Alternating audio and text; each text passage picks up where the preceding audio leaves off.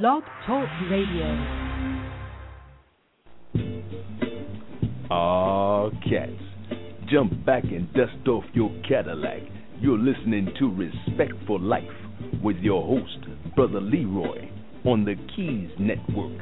Blog Talk Radio, baby. Act like you already knew. Ow!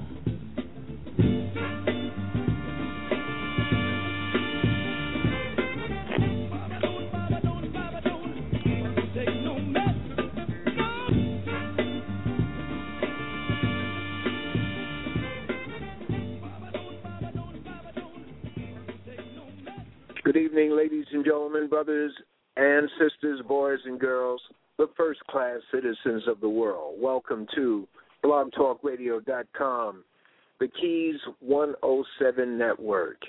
Telephone number here when we get into the open classroom session is 213 943 3618 213 943 3618, ladies and gentlemen tonight's show, the.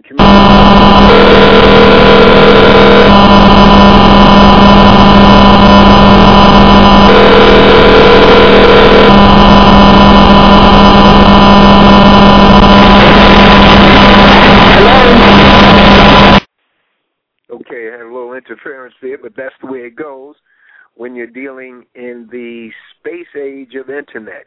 You can get other signals in there. Once again, this is the Communicators, the Respect for Life segment, Tuesday nights here at 7 p.m. Eastern Time.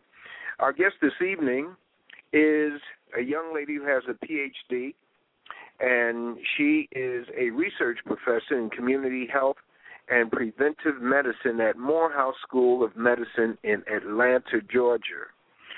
She has published works that include health issues in the black community, community voices, health matters, and social deter- determinants of health among African American men. Her current book is Beyond Stereotypes in Black and White How Everyday Leaders Can Build Healthier Opportunities for African American Boys and Men. We're very happy to welcome to the mics of the Keys 107 Dr. Henrie M. Henrie. God, I'm chopping up names again. Give me that pronunciation. It's Henrie. You got it. Henrie. Okay, okay. Yeah, hey, great. Okay. I Yeah. told you, uh, Sister Treadwell. Dr. Treadwell is with us, ladies and gentlemen. Thank you, my sister, for being with us this evening, and thank you for this particular work, Beyond Stereotypes in Black and White. Now, as I was reading this book, I said, well, okay, having been a little bit in corporate America, some of the language here is that which would be directed at corporate individuals. This is me making an interpretation. And at the same time, within the same dialogue, I'm looking at directions, awareness and directions given to professionals. When I say professionals, I'm talking about blacks who have some degrees, have been in corporate America, although it's not worded that way. So help me with the target, the ideal target audience for Beyond Stereotypes in Black and White. The ideal target is those who have managed to make it in this nation as a result of the civil rights and other struggles. Mhm. Many people have advanced beyond uh, their wildest dreams, but many have not. Mhm. And so, a point of the book is to say to people who are both African American or black, as well as to whites, we need to get back to helping everybody make it in this nation. And we all have stereotypes. You know, African Americans have stereotypes of other African Americans. And we need to overcome those and begin to use our positions and our clout to help everyone get to a better place in this nation. So you're absolutely right. it is targeted toward many who may be in corporate spaces and places because we aren't doing quite enough to bring people along. Exactly. And we, there are so many people who have been left behind. I'm saying, uh, um, let me let me go. There are a lot of us who have gone to college. I'm talking about black folks by virtue of uh, affirmative action coming out of the civil rights movement, and I'm not talking about the stereotype affirmative action which the the right. anti-blacks want to promote that uh, those who gained by way of affirmative action were unqualified. The the reality there is that those of us who got into those positions initially through affirmative action found out that in 90% of the times we were working with people who were less qualified than we were. So that that's the big story that has never been told. But the the um, uh, stereotypes that you you so rightfully indicate have also in, been internalized by us because you have these questionnaires in your book that would force us to address our own thoughts about our own people. The question then is, uh, in terms of getting into stereotypes, define stereotypes and the earliest introduction of stereotypes that you found in the life of black people in America? The stereotyping of black people in America begins very young. We all know that by the third or fourth grade, people are typically, though they won't give you the numbers specifically, planning prison beds. Uh, we all should know, if we don't, that if we are lo- allowing our young men, particularly, but increasingly young women, to get out of school because we think they're not interested or they're not this or they're not that, that that is the first step on the way to jail and prison. We can't blame that on some other race as African Americans.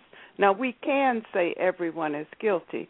My point is I'm not trying to make anybody angry or upset. I'm trying to engage people in what I think must be a struggle that really is the civil rights struggle of our time. How do hmm. we stop the losses that we are seeing? You know, we know that during slavery, a child had a better chance of, an African American child had a better chance of living with their parents than they do now something is wrong with this picture, and we can't blame it all on some other system because we are now all a part of it. So I, I go ahead. I'm, you know, I get very passionate about this. Well, the we, we're going to go into the journey that has led you to this work. When one reads your book, the statistics I think you quote Churchill as saying, uh, "Facts beat dreams," something like that. That the statistics that you lay out, you so carefully lay out and reference, are actually an indictment of the society in which we live if we don't buy into the fact that or the notion that they have created laws just by accident that would cause us to be incarcerated. And you just mentioned the young children, our young children, our babies. When they see our babies, they don't see, um, you know, the little chocolate doll that is going to grow up to be a, a very productive individual like Grandpa was, maybe. But you have on on page uh, seven, the more African American preschool males there are in the United States, the more prisons will be needed when those young children become young adults. For the approximately 600,000 for the approximately 600,000 four-year-old black males growing up in the United States in 2008, prisons are being planned to house 28,000 of them by 2029. That's referenced also as, you know, you use that quote. Um, when I'm reading this, I'm saying it's it's it. You can't help but be passionate in terms of saying, "Look, we got to do something, my people." Absolutely, and and you know it is it is no accident that things these things are happening. These are economic development plans. These are also wealth generating plans. And if we decide that they have something to do with crime and punishment, then you really should also read the book because it lets you know that crime is down. And a lot of people that we lock up did not harm anybody. They hmm. may have had a uh marijuana or something on them and I'm not I'm not suggesting though I have some feelings about marijuana I I'm not suggesting that we don't do something to get people not to use, particularly the very harmful drugs. But at the same time, it should not be an excuse to fill the beds and to ruin a life because you can serve your time, but then you come home with that felony conviction and you can't get a place to live in public housing and you can't get a Pell Grant to go to college and th- there's nothing that says going to prison means that you are not smart. Many are extremely smart. That is why they got into trouble in the first place. They couldn't mm-hmm. take what they were facing. Mm-hmm. So uh, the facts are in the book to let people who don't want to believe look at it, read it. It is real.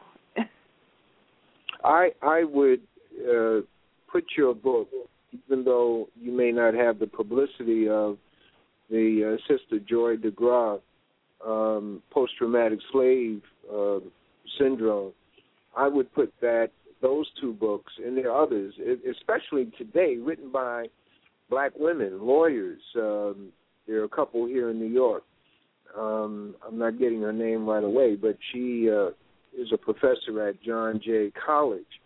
She's a constitutional uh, lawyer. I, I say that because she talks a lot about the Constitution and promotes that. That here you have black women who are producing books with a lot of statistics, a lot of information, and it's coming, I guess, on time in terms of coming from women. I know men have books out, but it's just uh, it just occurred to me how ironic it is that this particular book, with all of this information in it, it is a wake up call for a lot of us. Let's let's go into the point at which, in your research, because you've written before, that you put together this particular book and zeroed in on the stereotype aspect of our existence here in America. You know, um, I was working to basically in the area of health to try to get health care services to people who didn't have them. And as I began working across the country, I noticed that the men were not there.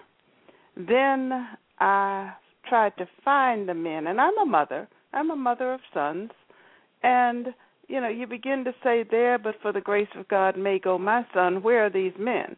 Follow mm-hmm. them all the way, ultimately, most of them to jail and prison. And I'm not trying to stereotype all black men by this, but that's something black men need to talk about because they kind of don't want to have the conversation because they think I'm talking about them. I'm talking about everyone who is in trouble, and them becomes me. But then mm-hmm. I go ahead and say, well, what am I seeing on television?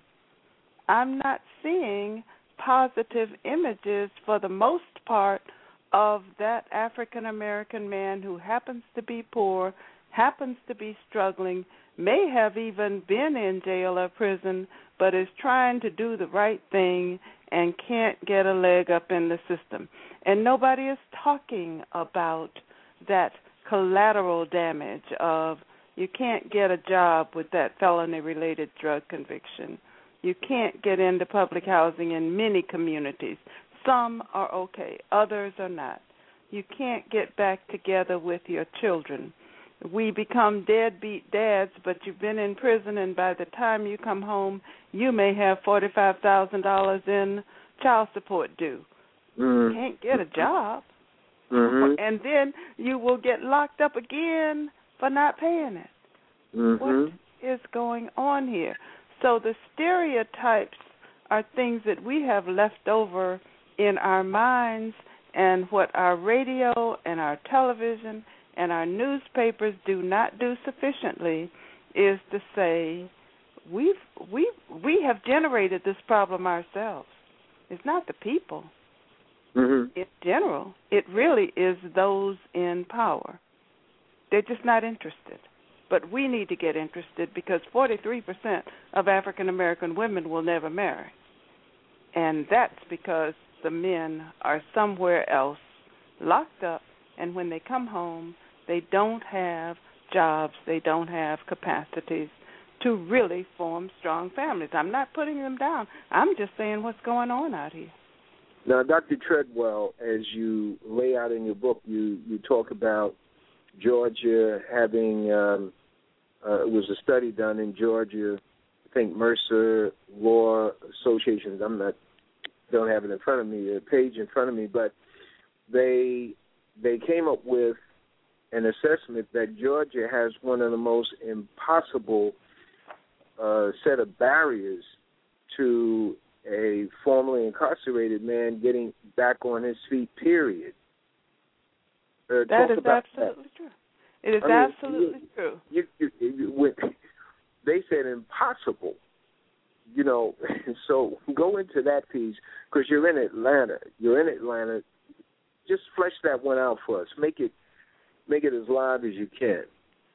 When a person is finally released, and we have one of the highest incarceration rates in the nation, and even if we begin as we're trying to do, release more people here, you still have more people on probation and parole, so they're not yet free. Um, you get out of prison with a bus ticket and $25, and you are sent back to used to be where you were from. Now it may be from wherever the crime was committed, so called, whatever the crime was. You don't have a guarantee of housing. Now, everyone's supposed to get out with an address. Well, we know sometimes that's very temporary. So you don't have guaranteed housing. You don't have guaranteed health care. And we also know that many people who are incarcerated have a substance abuse issue, may have a mental health issue, may have diabetes, may have other illnesses that need care. They come home without any guarantee of access to health care unless they have something that has been diagnosed so that they can get social supplemental social security income. Most come home with nothing.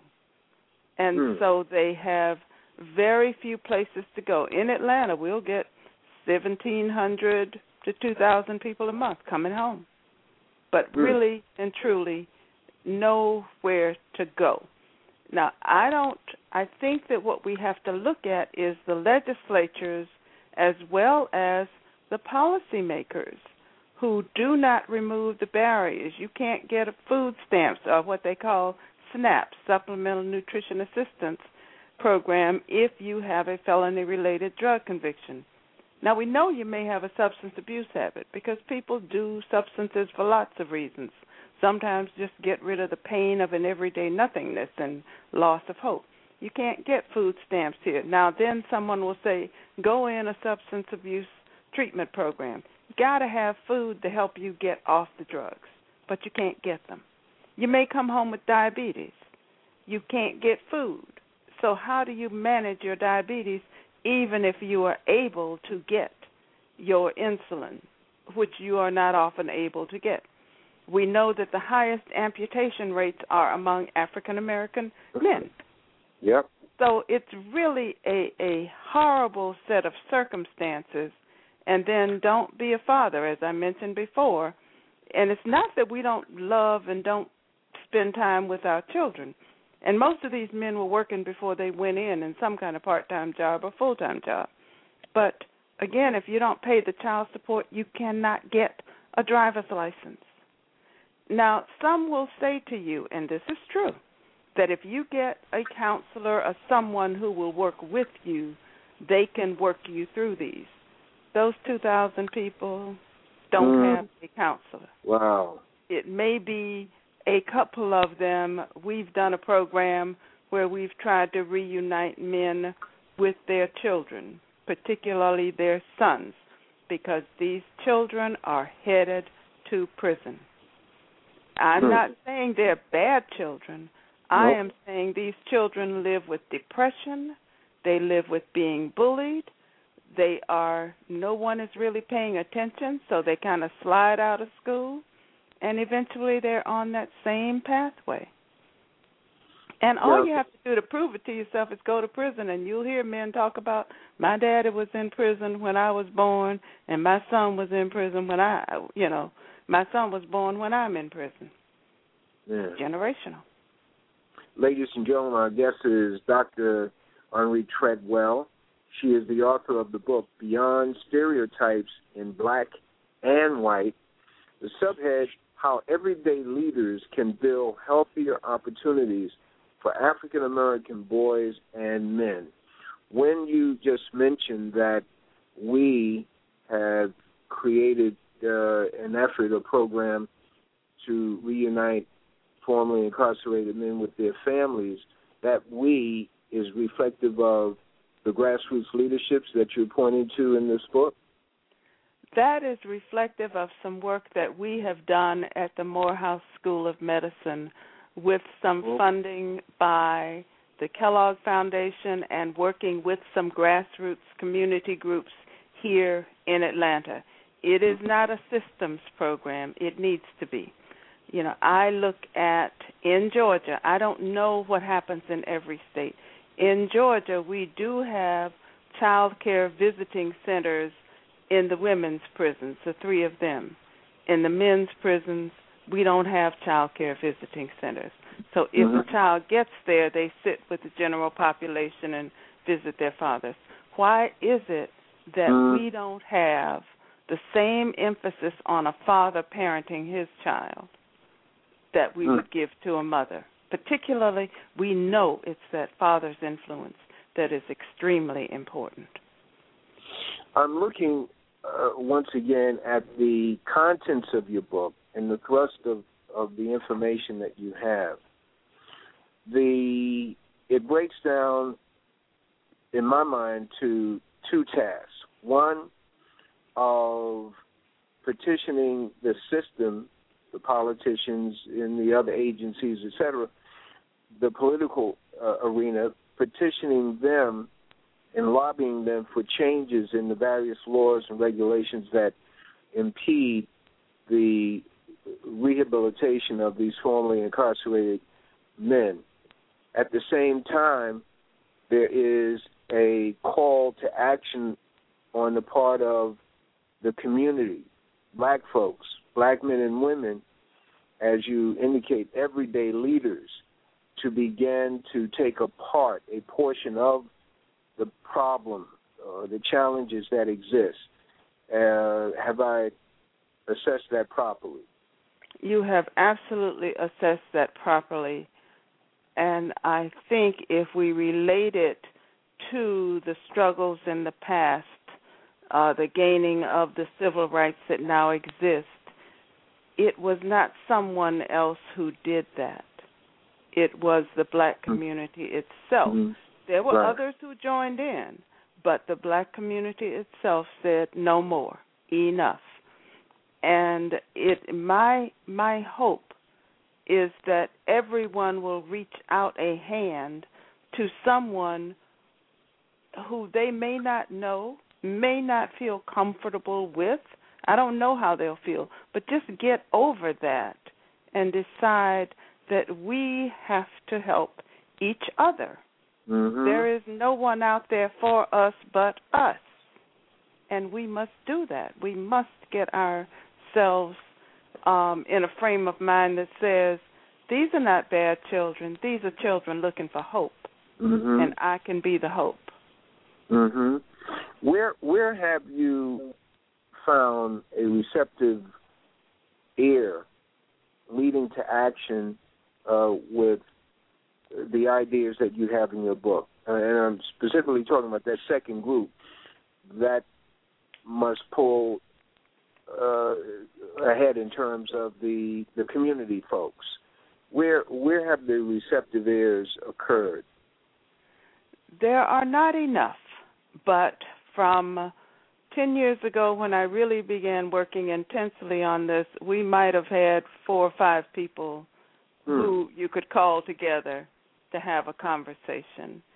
Now there are many more community groups that are focusing on trying to assist those coming home from incarceration and getting them into health care and into jobs and into housing. Not enough. I would also say that I think there are some opportunities among legislators in many states, including Georgia, but we've got to ask. We've got to get engaged and say, this is what we need. I don't find people who tell me no. I find people who don't know what the problems are. And once oh. they learn, they're willing to help. Okay. Okay, very good. I want you to say that over again because that just caught up with me. Go ahead. I find people who don't know what the problem is. And so the easiest job we have is to begin to educate. And one of the reasons I spent so much time putting short bits of data in this book and even stories about people is so that you can get the data to say, Did you know? And mm. generally, they don't know. Mm. And once they know, many will act. What kind of um, involvement have you found with churches or other religious groups, if at all, to what you're bringing attention to us as the dire uh, situation, the, the incarceration of black men, the collateral effect on their families. What has been the reaction from the religious sector in our community? Some churches have given their buses, the use of their buses, to take children to visit their parents who are incarcerated. Beautiful. A lot of them? No. It's so easy to do. Many more could do this. We ought to have buses going every weekend to prisons all over every state. Mm. Some go in, and I do believe this is very important to help those who are incarcerated really get in touch with that spiritual part of themselves.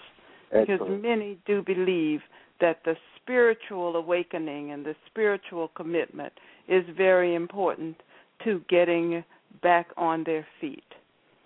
The larger churches will have prison ministries, but what I wish they would do instead of just going to the prisons for the most part is to find a job for folks, even if it's sweeping your church. Find mm. some housing Mm. Maybe you can put somebody in a bed somewhere. We mm. could do so much more. And I was just in a meeting actually hosted by the federal government in which people talked about how can we get the churches to not only be more engaged but to lead some mm. of it. You know, mm. we've, we've kind of gotten ashamed. People have made us ashamed of what is going on in this nation and what we fail to understand is this is an industry. It's a business. Prisons are a business. And it is not that people are so much uh, are, are misbehaving so much more, but if you build it, you will fill it. And that is the way things have been going in this nation. And so we churches and pastors it would be nice to see and I would call on them to make this a part of their conferences Everybody in that mm-hmm. church knows somebody who is in prison and probably has somebody in their family. Yes. you know, it's not that it's happening to a stranger anymore. And the other thing is that many of us, so many of us, are now working in the prison industry. I'm not trying to put people out of a job, but I think there are better jobs that we can create if we work uh, on it. Dr. Treadwell, the the uh, stereotype aspect of the title in your book, how how much would you say the stereotypes that we have of ourselves that we've internalized of ourselves is preventing more churches to be involved on that one-on-one basis that you laid out? I think it is probably 95 plus percentage of stereotypes that we have internalized about who those people are. Mm-hmm. And so we don't reach over and reach out to help. We are the ones who have internalized the things that we have seen on television, that we have heard about on the radio, and maybe even seen some about in newspapers. And we have not kind of peeled back the layers and said, you know, these young men and women are the same young men and women who used to grow up and be our preachers yeah. and our teachers and our yes. doctors and they yes. married my daughter you know yes. these we're doing it to ourselves and when you look around and say oh there are no men out here well that was somebody else's plan now are we going to let uh, that continue man Whoa. Ladies and gentlemen, our guest is Dr. Treadwell. Her book is Beyond Stereotypes in Black and White. The subtitle, How Everyday Leaders Can Build Healthier Opportunities for African American Boys and Men. The spelling of her name, her last name is T R, that's T as in Tom, R E A D W E L L, Treadwell.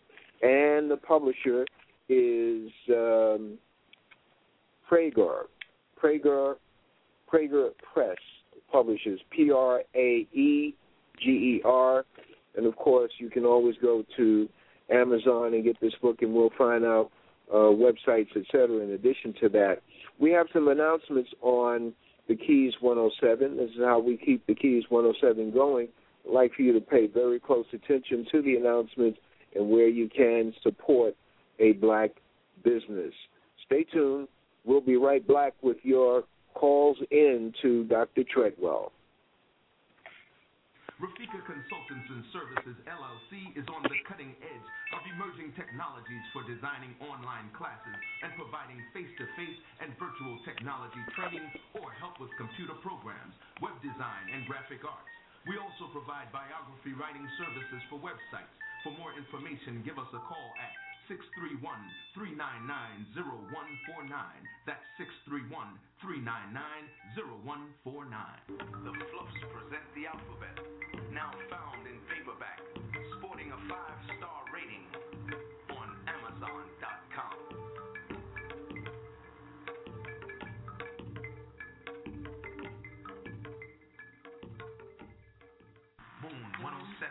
fashions and gifts that bring out the best in you. Moon 107 is an online retail store featuring women's and men's clothing and a gift shop. For sure.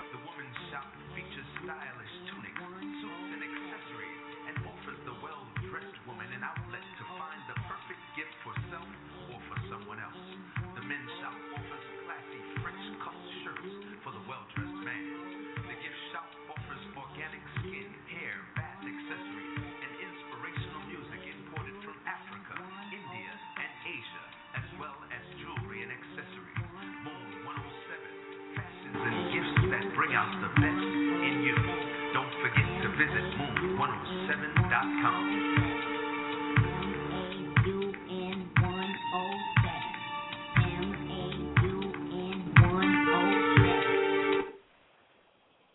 And we're back, ladies and gentlemen. The telephone number 213 943 3618 213 943 3618. Hit 1 on your telephone keypad That lets our engineer know that you have a question for Dr. Treadwell. We're speaking of the crisis in the black community nationwide.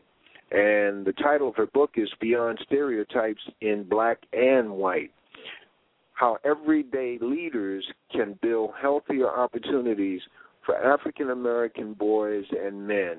In the concluding chapter of your book, you you point out that everyday leaders, uh, or you infer that everyday leaders are the individuals who read this book and asking them to find the leadership in them, their own individual selves. So tell us how how easy the individual can flow into this doing something versus what they have not been doing at all up until this point of reading or hearing about your book. I, I'm so glad you asked. I would start with teachers, those who are in the classrooms who have, we know, challenging jobs. Instead of allowing that child to slip away, who may be causing a little problem, really acting out, wanting some attention and some hope, let's not let them have their way and walk out of our classrooms anymore Because when they do, they're walking into prison. Mm, mm, When you are a black prosecutor and you have these young people before you, Mm. the easy way out is to give them as many years as you can and say, well, they're gone. Mm. Uh, and we don't think about and design what is the alternate plan for this young person so that we don't ruin their lives forever and even harm their families because the families end up having to pay all kinds of fees. Yes. I think Yes. prosecutors should be should be required to draw up a collateral damage plan that minimizes the collateral damage.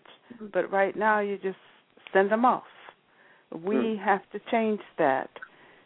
Whatever we are doing in our day, wherever we are, if you're walking down the street and see young men, young women in trouble, don't look away. Try to make eye contact, to say something, to let individuals know that I see you. You are a part of me, I'm a part of you. It really isn't difficult. People are doing things such as you are doing, talking about this on the using the media to educate, to let people know what really is happening. You know, Hmm. people used to always say it's a race thing. Well, you know, the sheriff is white. Sheriff not white anymore. Right. So what's different about it now that we have people who look like most of the people who are being locked up?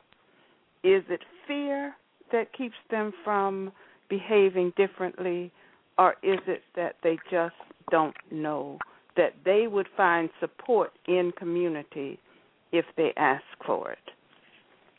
So it mm. really is not a big thing. You have a business, hire someone. Make it intentional to hire someone who is coming home from prison.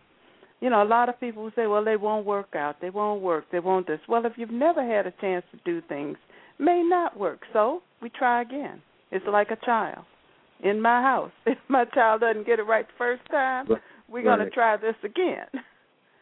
But we are a little too difficult. I'm sorry. In your research, you've come up with leadership models that work. Share some of those with us.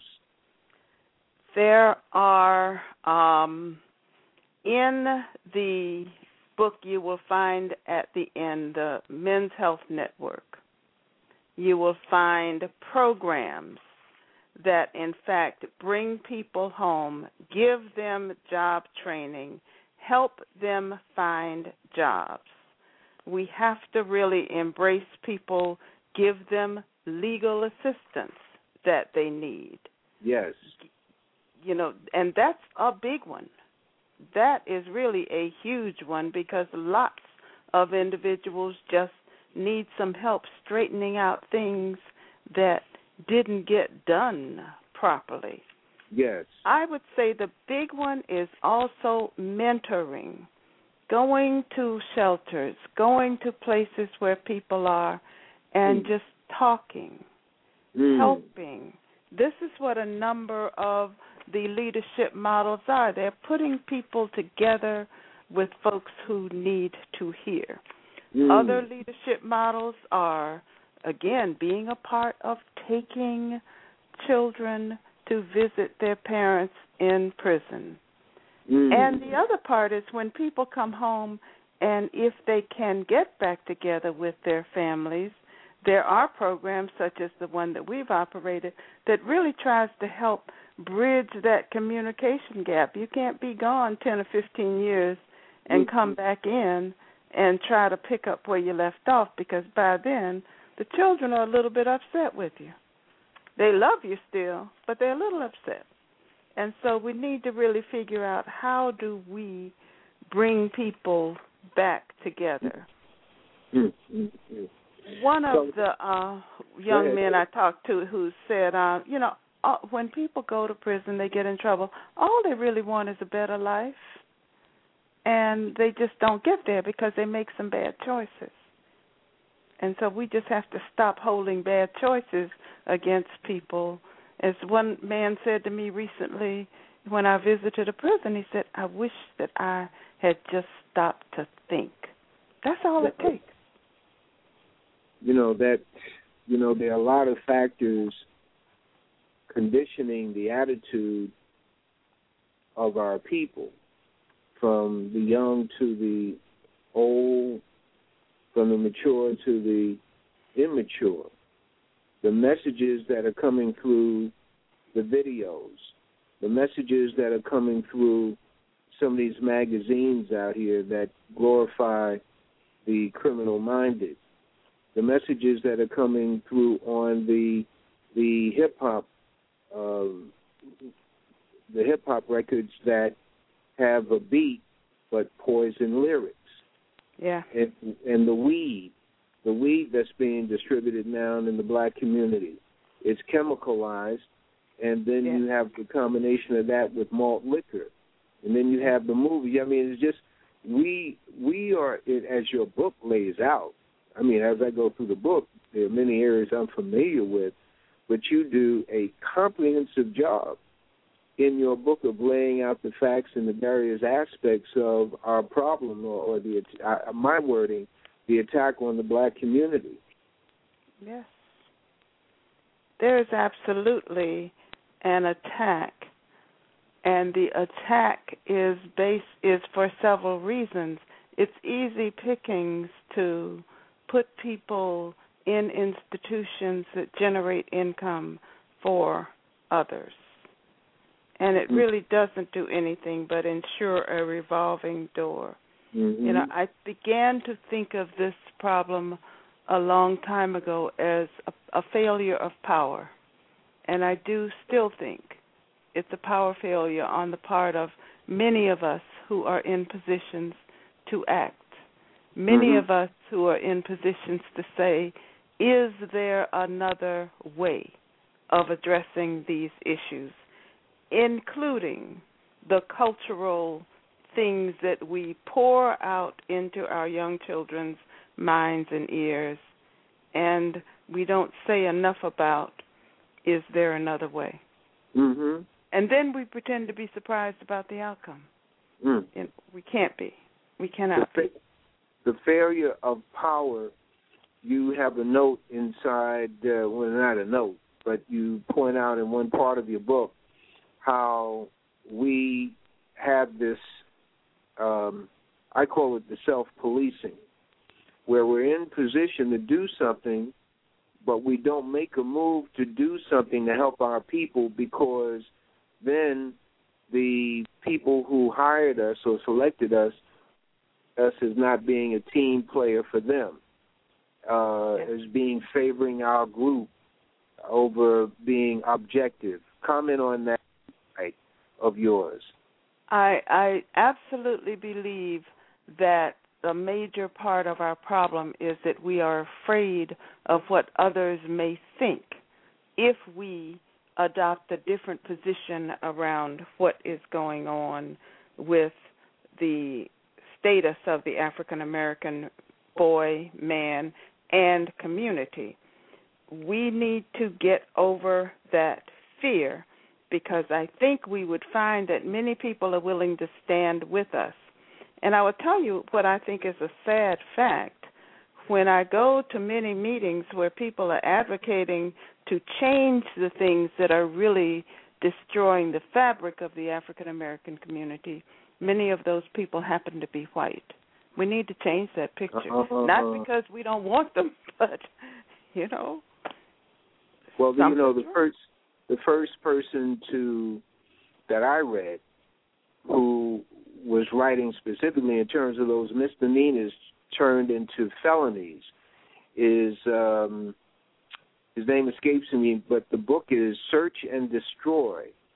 Hmm. Uh, this man is out of Washington D.C.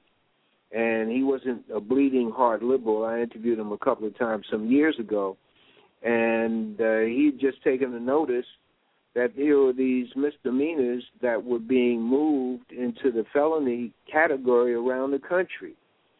And uh, the title of his book is Search and Destroy. He used that title from the from the Vietnam War era. Um, but he's out of Washington. He's Caucasian individual, mm-hmm. And uh, yes, the the ones who are standing up uh, tend to be non-blacks. Uh, share with us, and, and this is personal, how supposing you were working uh, not at Morehouse but at Georgia, let's say uh, Georgia Tech or Georgia University, you know schools down there. I'm talking about a Caucasian institution. Mm-hmm. How easy would it be for you to have taken the positions that you have taken, which is not radical, but one of sounding the alarm. How easy or difficult would it have been if you were at a major white institution as opposed to Morehouse? You know, it is remarkably easy if you have your facts. You cannot speak from emotion. And and a part of what I tried to put in this book is if you speak out for it, you can say it's this this percent of this and that that percent of that and I'm speaking about facts and I'm speaking about taxpayer dollars. And this is the way that I have always worked. It is not hard when you have your facts. I just finished a term on the Georgia Board of Corrections, which one might think that's a hard place to speak up for things that you want to change. But mm-hmm. I was able to get a couple of child care centers in men's prisons because mm. I use facts. Mm. I don't use emotion. Beautiful. Because that's useless. It's useless well, that, to me. That that is used against you. That's exactly. what you're saying. You'll be exactly. right. You'll be right. You'll be right, and they know you're right. Uh-huh. But your your armor are the statistics, especially when they come from them. Exactly. Exactly. So if you use the data, you are safe. I began working uh, before I was at Morehouse at the Kellogg Foundation, which I think is a wonderful organization, but also there's been a many year process of education to get that board of trustees to a point of saying, you know, prisons really are the problem. Now, are they ready to fund it yet? I don't know, but it's mm-hmm. been an educational process. And mm-hmm. so we have to educate mm. and we have to just keep at it. And it is not dangerous if you have your facts and your your conviction to and there's do another, something. There's in part of that conviction piece. Um, I would say when you drop the kind of statistics and facts on people, black folks, who have not been aware, say they haven't been aware, it is one that would bring up some element of commitment. Well, I, I'll do something. Now, the other part of that, as it relates to your your being a research professor, is that here you have been trained in an area to use statistics. I'm not dealing with you. I'm dealing with your your fellow uh, your counterparts in other institutions who are black, male or female. Here you have been well trained in the use and the analysis of statistics, so use it. Use it yes. for the benefit of your people. Exactly. Just put that piece in there. It, it, it is exactly what we have to do, and I, I would say that you can use that same uh, sort of position if you are. Uh, uh, I'll, I'll, I'll go back to prosecutors. They're some of my favorite people because in most cases prosecutors just want to win cases. I'm mm-hmm. saying prosecutors could have as much difference mm-hmm. if they use data that shows if you do this kind of deterrence, you can still have the benefit to the community that we seek. Mm. So you you must we must use the tools we have. You really don't have to do anything different. You just have to use the tools that you have and vision a different outcome. If we just look at the facts and don't envision something new, then we're not even going to stay where we are. We will continue to slide back. Ladies These young men, they come home and they don't come back. Yeah. The the um we're in a very look, we're in a serious situation with the ones who are incarcerated and then when we walk the streets of New York, we see that we're in trouble with the ones who ain't incarcerated. Mm-hmm. You know, uh, telephone number two one three nine four three three six one eight.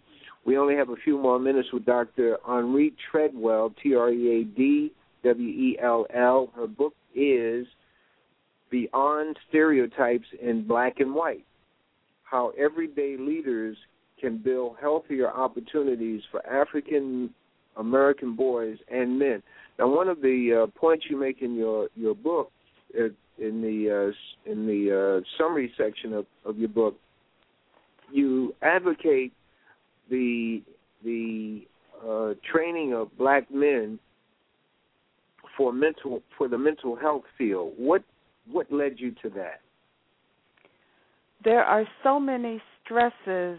I think that um, I don't think I know that African American men go through that they need someone to talk to who has experienced some of these things themselves.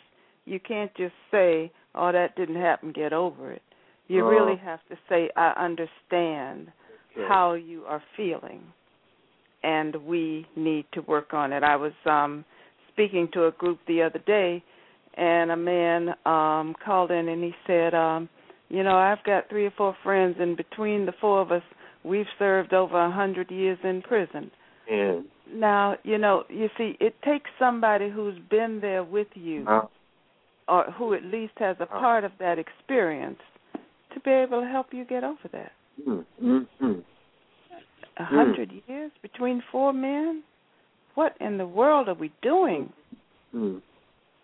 And it's a taxpayer issue too. And you know, if you can't think of anything else, think of the fact that we're spending so much money incarcerating people. If we just gave them that money, they would be able to pay rent and you know have family care, etc. But it it isn't happening, and, And- I don't I don't know. It's it's puzzling.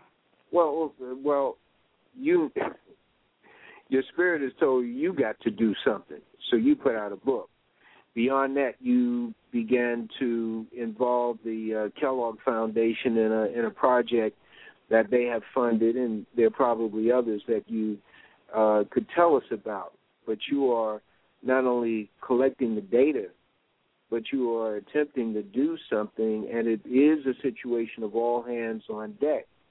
The, um, the, the, are you aware that two uh, United States senators are backing a bill in the Senate um, to take away food stamp um, food stamp opportunities for anybody for anybody who's been a felon, Yes, uh, and present. The Vitter Amendment is coming up from the gentleman from New Orleans, All from right. Louisiana, and there are other things that are on the table. And I just wonder where they think this will go when people can't eat. They have to eat to live. You have to eat to take care of illnesses. And if you don't have money, what will happen? We are, you know, we need to go back to the churches here. It's a wonderful opportunity for churches to get involved and say people have to eat to nourish the body and the soul. Um, I would love to see that happen. Um, my hope is that people will stand one by one and begin yes, to help. Standing one by one means right where you are. Don't worry about linking up with anyone right now. Uh, you can do that, but right in your own family, you can begin to do something. Exactly. You That's know, leadership can take you to a lonely place sometimes, but that's all right. You just focus. Uh, lay lay that one out because those of us who've been involved in uh, leadership positions are familiar with that. But lay that out for the the novice so that they don't become disheartened when they run into some things. Right. You may uh, study all your facts and figures, and then you're in a meeting and you say, Well, you know, I think a new way of handling this might be thus and so.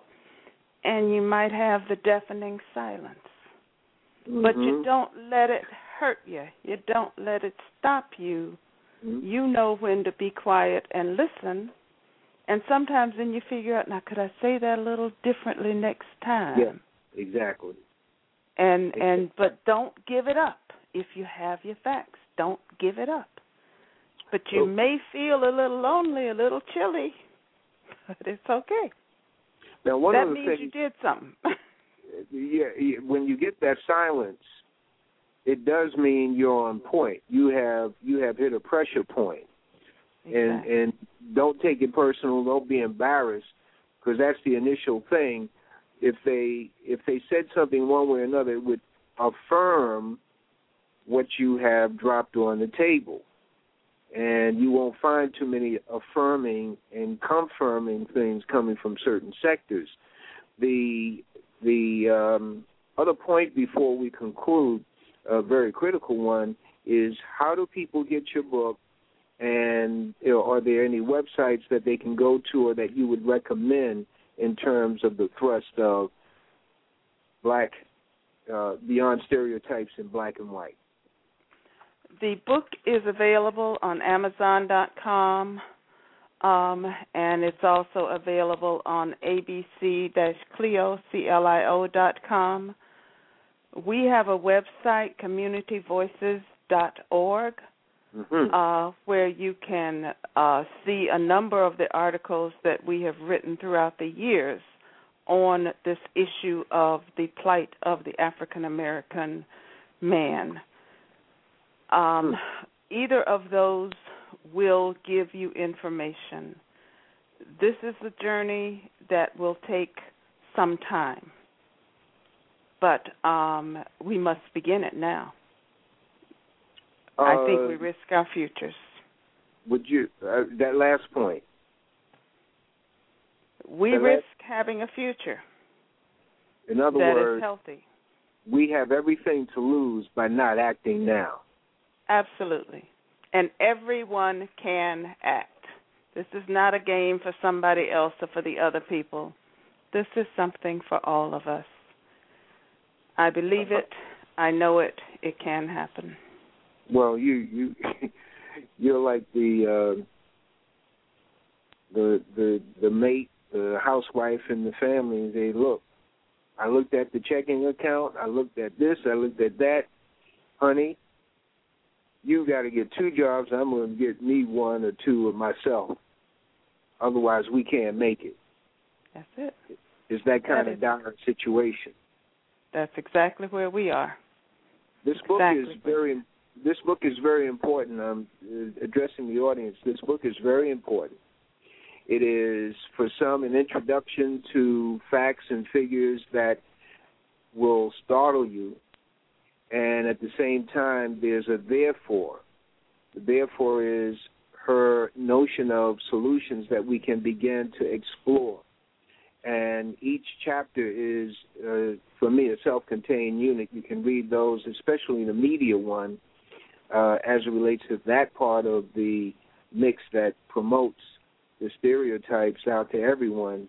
We buy into a lot of stuff, and um, I'm always telling uh, folks, Dr. Treadwell, that uh, okay. Maury Povich, Maury Povich is uh, is one of the programs that feeds a lot of poison into the minds of black people in terms of what uh, relationships are about, etc. Um, do we have a caller on the line? Hello. Uh, do we have a caller on the line for Dr. Treadwell before we leave? Yes. Okay, uh, caller, go ahead. Dr. Treadwell is on the line with you.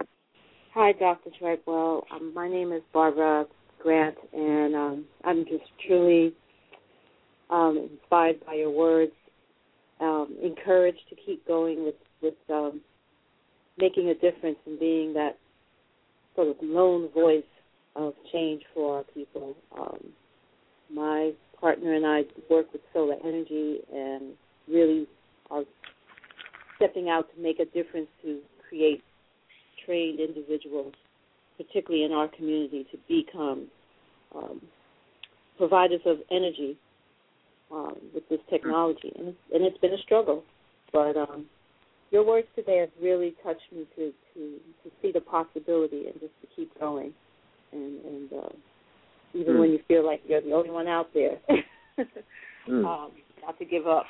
Um, Do not give up because there are people out here, and that's the isolation of being in a leadership position. Sometimes you don't think there's someone there, but we're mm. out here. So mm-hmm. just keep working. We're joining hands right now. Excellent, and I thank Brother Leroy as always. He's he's always giving that space for us to to to um, to to find other, if not in the same path, but on the same going in the same direction. And, and I appreciate you, Brother Leroy. Thank you. Thank you. Thank you. Um, thank you, Sister. Do we have another call for Dr. Treadwell? Because we have another guest coming up right after you. Do we have another? I'm um, asking the engineer. Do we have another caller for Dr. Treadwell? Yes, there's another caller on the line. Okay, please go ahead. Assalamu alaikum. Wa alaikum salam, young man. Yes, sir, brother. I appreciate you as well. I, I, you know, I was fighting this this question to the sister for like about maybe forty five minutes. Our said the prison industrial system, all the things we're going through, we can't get a job, can't pay shelter back again. I was on, but but, but but I was fighting not to call in, but I had to call because I want to ask the sister, Dr. Treadwell, one question: Why are we still in America? What happened to Marcus Garvey? What happened to getting up out of here? Why are we staying in a burning house? How come all these intellectual people don't even mention Marcus Garvey's name? And this man gave his life Get us up out of here. Now we gonna whine and complain later on why things ain't going right. What happened to Marcus Garvey? Why we just swing him under the rug like he don't count?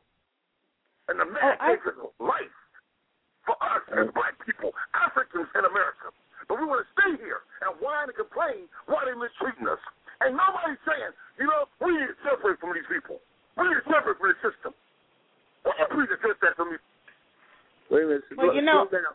My brother, yeah. slow down, Let me... slow down, slow down a bit. So, what in going through the book before Dr. Treadwell responds, um, her book very interestingly does not mention the major names that you would come up with, and that does not negate what she has in her book.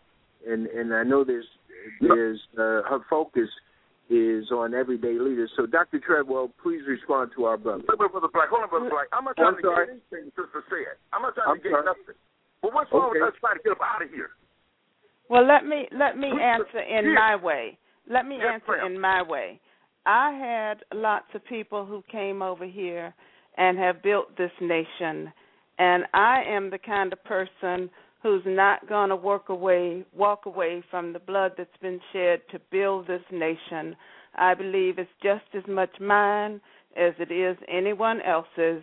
And so that is my stake. People can have a different perspective, but my stake is people came here, they built it, they were my people, and I am not walking away from it because mm-hmm. it is mine too. And I guess I'll end it there because we'll see it different. We stay here and suffer that. That's what I'm trying to say. My brother, yes, brother Black. No, see, that's her response because we're in a classroom. We're in a classroom.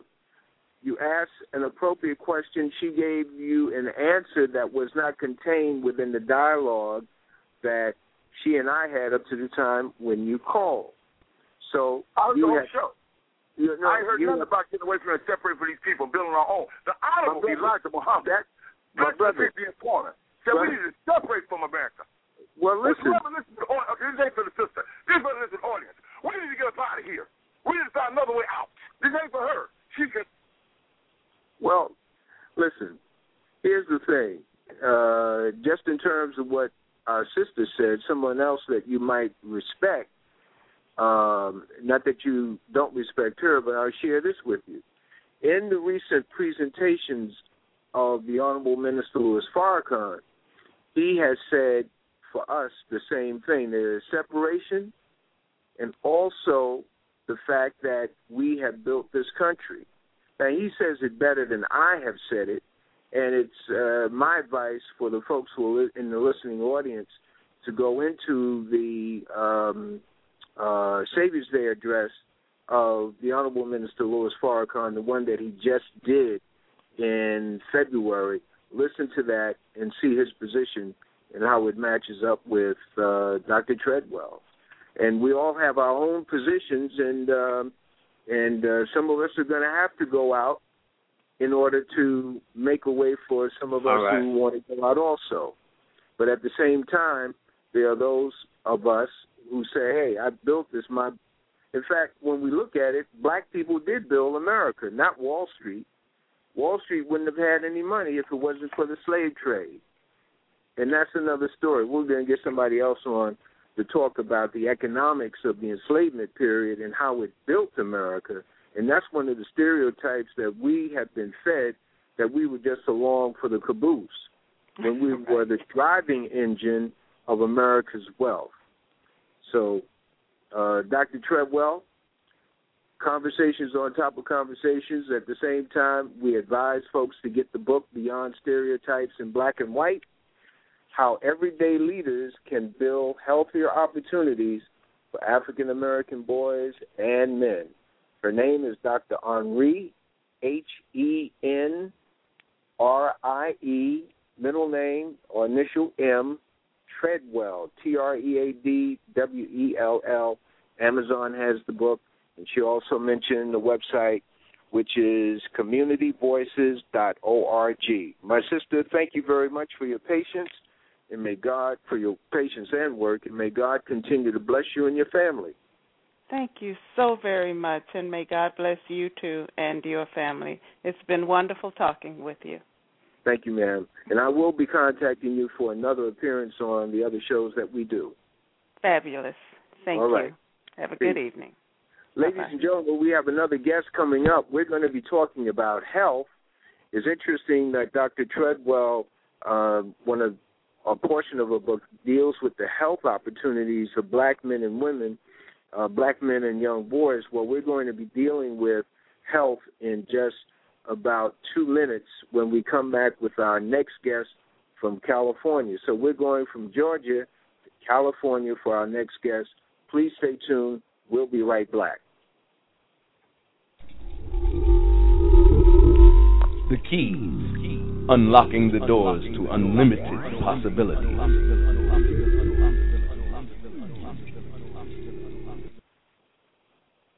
Rafika Consultants and Services LLC is on the cutting edge of emerging technologies for designing online classes and providing face to face and virtual technology training or help with computer programs, web design, and graphic arts. We also provide biography writing services for websites. For more information, give us a call at 631 399 0149. That's 631 399 0149. The Fluffs present the alphabet, now found in paperback, sporting a five star rating on Amazon.com.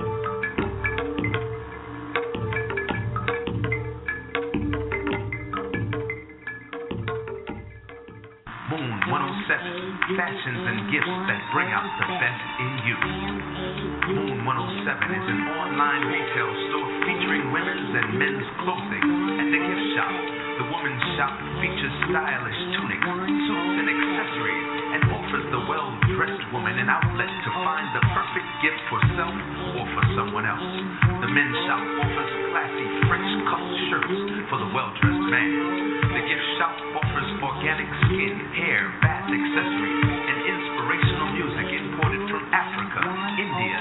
Asia, as well as jewelry and accessories. Moon 107, fashions and gifts that bring out the best in you. Don't forget to visit moon107.com.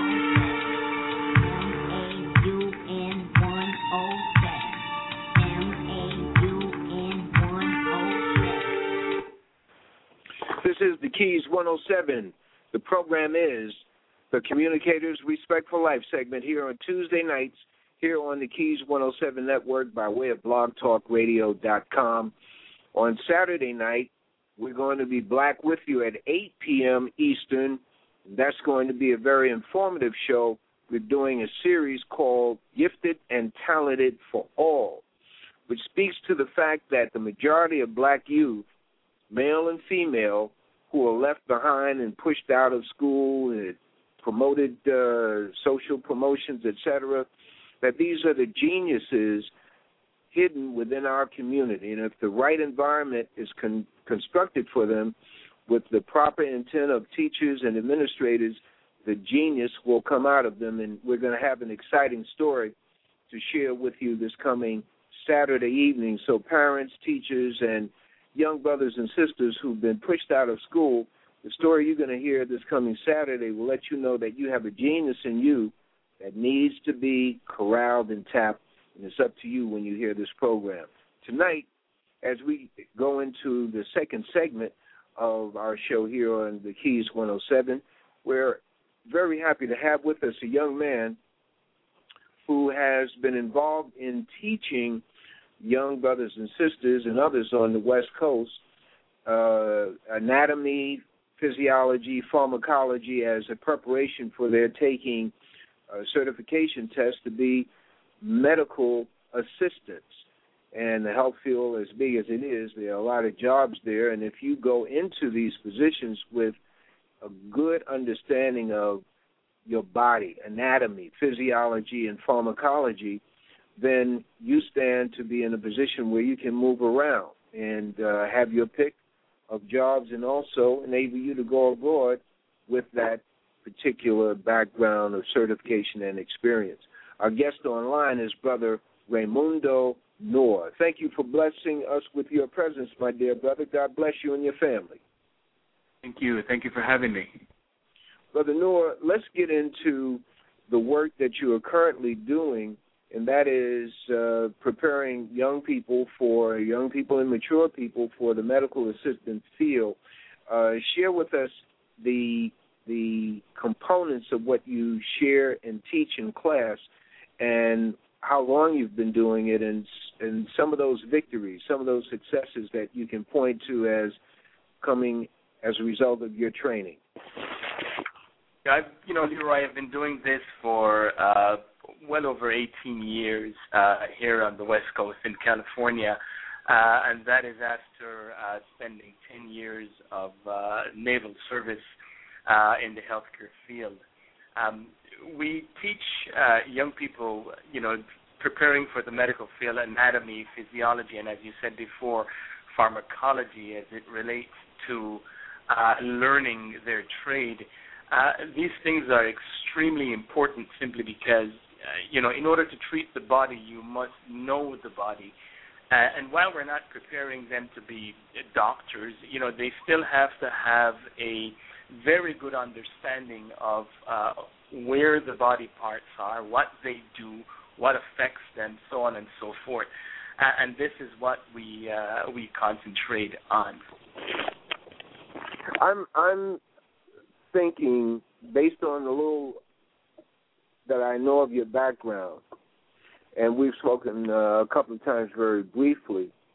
I am thinking that compared to other instructors, and possibly the ones you had coming up to the point where you're able to teach this, that you have found interesting and very effective ways of teaching anatomy, physiology, and pharmacology, and the combination of the three and how they work for uh, the individual to make a correct assessment of a patient.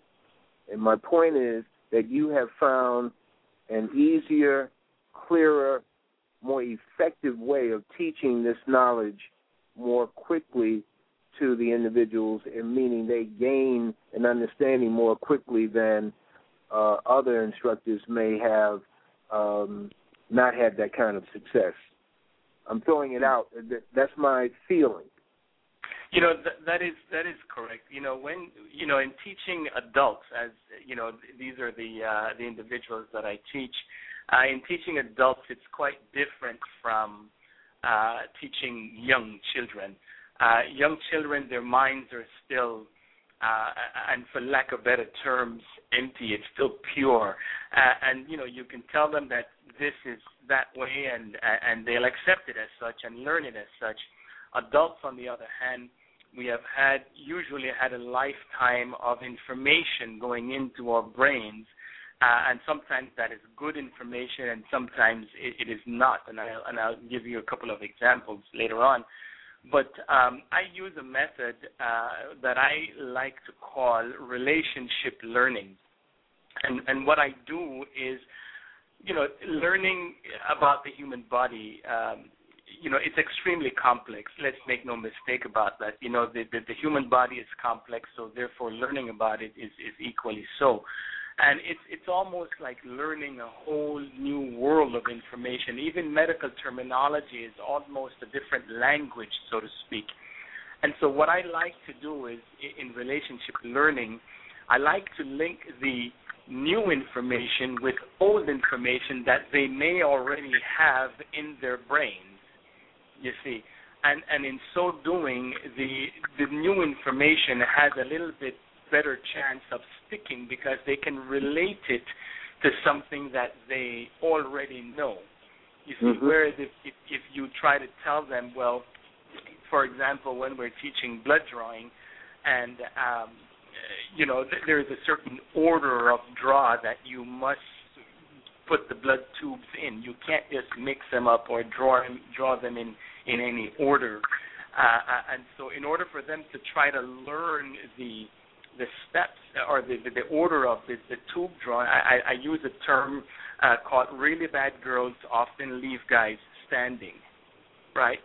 Now, it's an adult phrase, and, and it may or may not apply to them, but it's certainly something that they can relate to, right? And not stereotype, you know, women or, or, or girls for that matter, but it's something that they can relate to. And the first letter of each word relates to a color top tube you see red, blue, green, other, lavender, gray, and the serum separator. So, you know, when they but, but when they remember it, in order to remember, they just remember that phrase, and then they're able to remember the order.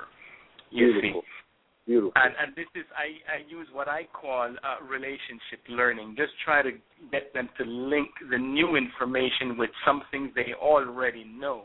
When teaching pharmacology, for example, and um, you know how to convert milligrams to grams and deciliters. That you know these things are all foreign to them. I, I switch back to the age-old, the age-old uh, uh, thing that we all love so much, which is money. You know, and we all know how to count money. I, I presume. And so, you know, when you when you put it in terms of money, everyone gets it. They say, "Oh, no, I get it." You know, four quarts make a gallon. We say you say four quarters make a dollar. Then they get it. You see, mm-hmm. but, mm-hmm. prior to that, it it seems foreign to them. Excellent. And and let's deal with um, something just came to mind when you talked about drawing blood. A an examination when uh, people are having a physical, they're asked to uh, males, the males, are asked to pass urine in a in a um, in a receptacle, and then this is uh, to be analyzed and Right. determined. Okay, so in a personal uh, situation, I did that, and they came back with, well, this is showing up, this is showing up, this is showing up in it. So I shared that information with um, a doctor, you know, uh, an associate of mine. He said, "Well, let me let me let me go back over this." He said, "When they gave you the receptacle to pass urine in, did they did they? Uh, in other words, he said it's not the first that you analyze; is the second that you analyze." Uh-huh. So the first is going to show up with all kinds of stuff, and it's the second pass around that um, is going to be the one that needs to be studied. What, if anything, do you know about that? I- you know, it, it, if if I if I may, I, I believe what they're referring to is a clean catch urine, or or is that the term that he used? Or I, I, it's been some time, so I can't remember. But he he said the first the first one is not the one to be studied. You know, I said, oh wow. You know, Uh-huh. so he told me what to do. You know, go back and ask them um, uh, if I were to do it a second time. Is you know, blah blah blah. But that's been some time ago. But it's one of those Uh-huh. things that is these these little things are known by some and not known by others. And if you're getting the usual kind of uh, quick uh, assessment in some of these uh, medical establishments and not a real thorough uh, assessment, then you know steps can be missed. Uh, I was just that thing just came to mind when you talked about drawing blood. Now, right, it depends on what they're looking for. It depends on what type of test they ask you for in in, in the first place. And without having that information, you know, I know if, if as an example, if you're looking for bacteria, uh, if you're looking to culture the urine to look for bacteria, normally we want the, the, the male or anyone to do what we call a clean catch, you know, to, to begin urinating, then hold the urine, then go finish going into the cup, then finish in the toilet. So in the toilet, so Mhm. that you know the, the the initial urine that's in the urethra is in urethra is flushed out first, and then you actually get what's in the bladder, not necessarily what's in the urethra, which may or may not have bacteria. You see, um, again, I, you know, without having all the information, it's it's difficult to say exactly what they were referring to. Okay, but but play that back for us again for myself and the other males in the audience. Just play that back. What the procedure should be for that particular clean- test. Okay, clean catch urine is is simply where we we want uh, we want the urine that's in the bladder. Urine, even though it's uh, it- it's an impure solution, you know, because it's it's waste, it's processed waste. It, it's actually it should be sterile in that sense. So what we ask is for the for the urethra to be the the the, the, the head to be cleansed a little bit, and then you would start going uh, urinating into the toilet, and then try to hold the urine back, you know, as you normally can hold the urine back. Hold the urine back, then put some urine into the cup, and that cup, by the way, the container should be a sterile container. And then, you know, once you deposit the amount of urine that you need in the cup, then you can always finish in the toilet. What that would do is that would flush the, the urethra, uh, which is the passage by which the urine comes out. That would flush the urethra of any bacteria that may be in there. Right. And then when you go into the cup, you're, you're actually getting urine that was actually sitting in the bladder and not, you know, anything that was in, in the urethra, you see. Got it. Now, now, when that that urine that's been sitting in the bladder is is analyzed, what are some of the things that can manifest there? We look for blood. We look for white blood cells. We look for red blood cells. We look for, we check the pH. You know, we check for the, the the specific gravity, things like that. You know, and these are all scientific terms, things that mean a lot to doctors as they're looking at the urine. Uh, but there are a number of things that you know you can do with a with a urine test. There are a number of different tests you can do uh, uh, with urine. Sometimes we look for some of the most common things, you know, white blood cells, red blood cells, blood, uh, things like that, you know, to see if there is anything going on um, in the bladder or in the kidneys, which, you know, the kidneys are responsible for filtering blood to produce urine. And mm-hmm. so, you know, if we we uh, find any blood, then we may investigate a little bit further to see, well, where is the blood coming from? Was oh, there trauma? Okay to the area or was it in the bladder, so on and so forth. Got it. And and connect PSA, the PSA test with that, the prostate. The prostate specific antigen uh, uh, test is is uh, as it says, it's specific to the prostate. The prostate plays a, a, a very important role, you know, in the male's body, in that uh, it, it surrounds the urethra at an area we call the ejaculatory duct, right? You know, in males, um, the same passageway by which semen comes out, we have urine coming out from the same passageway.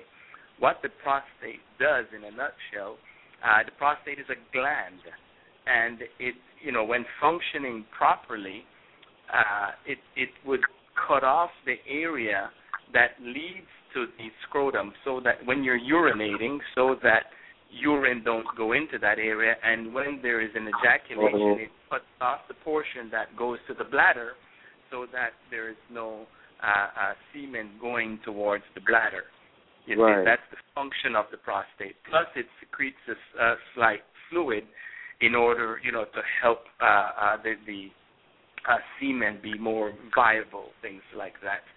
Um, sometimes when we, you know, in males, the prostate can become enlarged, uh, uh, uh, and um, we look for and and or disease, and we look for that PSA, that prostate-specific antigen, in mm. a blood test. Uh, once because if if the prostate is enlarged, then we go ahead and we do that test to see if uh, there is any anomalies or so. Okay, so that comes from the PSA reading comes from a blood test. Yes, it does. Okay, all right. Not, not so, a urine test. I'm sorry. Not a urine test. I'm sorry. Right. Okay. All right. Good. And and so, um, talk to us about anatomy and, and talking to us, the audience, as a classroom, and give us an introduction into anatomy and physiology so that we can know more about our bodies, our us. You know, you do it in capsule form, you know, but look at the audience as a classroom. Okay. Anatomy is simply uh, uh, uh, what things are. What, what, what are your organs? Where are they? Right? Um, where is the liver? Where are the kidneys? Where is your stomach and your lungs? Uh, where are the intestine? What are they called? You know, what are these things called? Um, and so anatomy is simply detailing where these organs are, what they're called, um, pieces, parts, so to speak. Physiology is, in a nutshell, what they do. Uh, Physiology is simply what they do. Well, you know, what exactly what does the liver do? What does the kidney do? Kidneys do? What does the pancreas? So on and so forth. That is physiology, right? And uh, so they they even though they they may fall into different systems, you know, um, we have, uh, as they say, between 11 and 13 body systems, and, and it depends on who you ask. You know, some like to categorize two systems together, so on and so forth, and and they may fall into different systems, but they they, they work in conjunction. You know, nothing in the human body sort of works by itself without you know anything else you see. And even though they fall into different systems, they, it, it, at some point they all work together to provide uh, life uh, for the human body and, and maintain what we like to refer to as homeostasis, you know, the body's ability to be able to keep itself balanced, keep itself functioning uh, normally, you know, based on that individual. Mhm. And and uh, how many systems are there in the body? Well, as, as I said, you know, they're between 11 and 13, you know, and some people like to, right, people like to link uh, the, the muscles and the skeleton together and call it the musculoskeletal system, for example, because they, they're, they're attached, you know, they, they sort of work hand in hand, even though they, they, they are separate systems per se, you know, they sort of work hand in hand. And, you know, then you have some systems some organs that sometimes fall into different systems uh, altogether. Um, so you know there there's a skeletal system, the muscular system, the cardiovascular system, and there's another mm-hmm. one that mm-hmm. you know some people like to link together. Right? You have the endocrine endocrine system and the lymphatic system. You know, there, there's so many of them. The digestive system uh, mm-hmm. and, and all that. So and they all work together to to to provide again to make sure that individuals stay alive, you know, and and make sure that they they are functioning properly. Ladies and gentlemen, our guest online is Brother Raimundo Nour, N O U R.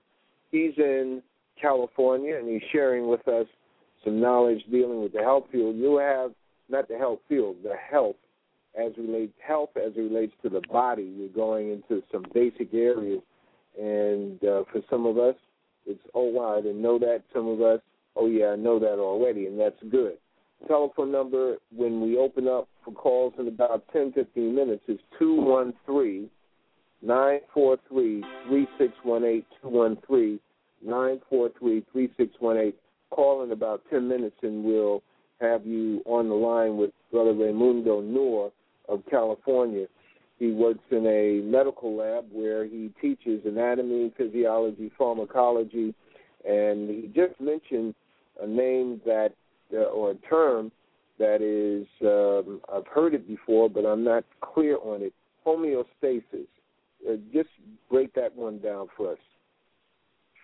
Homeostasis, uh, Leroy, is is is the body's ability, as I say, to keep itself in balance and what I mean by balance is, you know, we have certain built-in mechanisms, you know, in our human body. And and and by the way, I have to say that the human body is just a a marvelous creation. I mean, you know, when you when you study it in depth, and you know, you can ask any doctor or any scientist, you know, the things that the human body does, or you know, any living being does just to keep itself viable. It's it's incredible.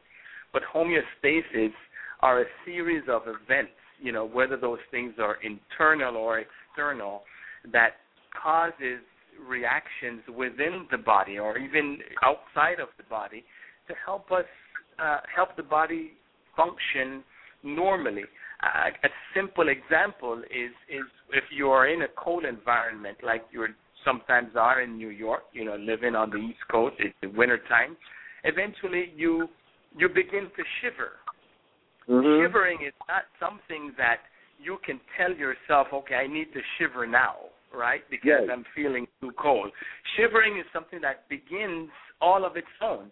And what happens is that the receptors, nervous receptors in your skin, sends a message to your brain.